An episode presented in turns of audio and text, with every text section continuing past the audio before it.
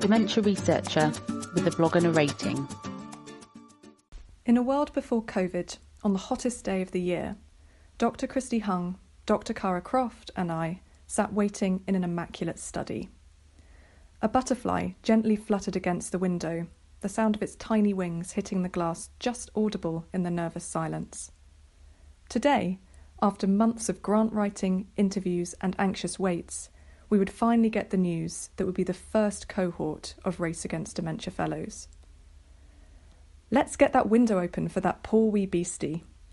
Sir Jackie Stewart strides into the room and instantly clocks the trapped butterfly, his famous attention to detail becoming immediately apparent.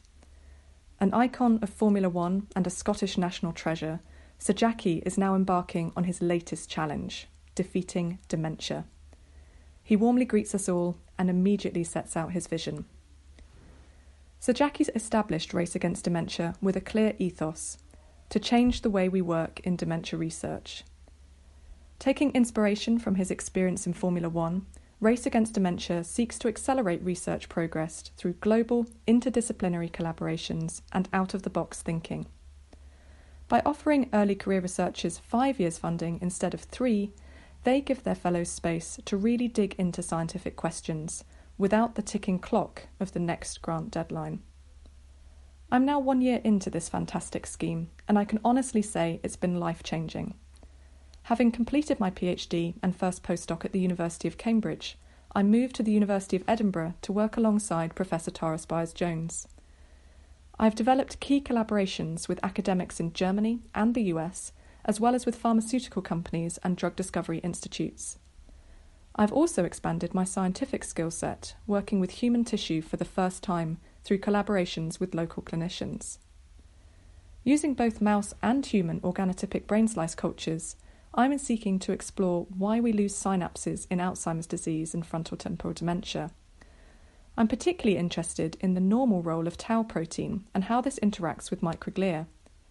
Whilst tau can become toxic in Alzheimer's disease, the processes that cause it to aggregate inside nerve cells may also disrupt key physiological functions of this protein. I hope to establish which aspects of synapse damage are caused by toxic gain of function versus loss of function of tau, with the aim of identifying safe methods for therapeutically targeting tau. As well as being able to focus on some really exciting science, Race Against Dementia have offered a plethora of personal development opportunities, including leadership training, public speaking coaching, and visits to Formula One facilities.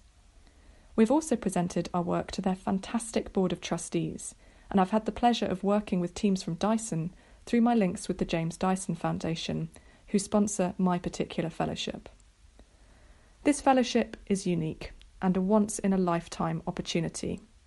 I really encourage any early career dementia researchers to look at Race Against Dementia to support the next stage of their career.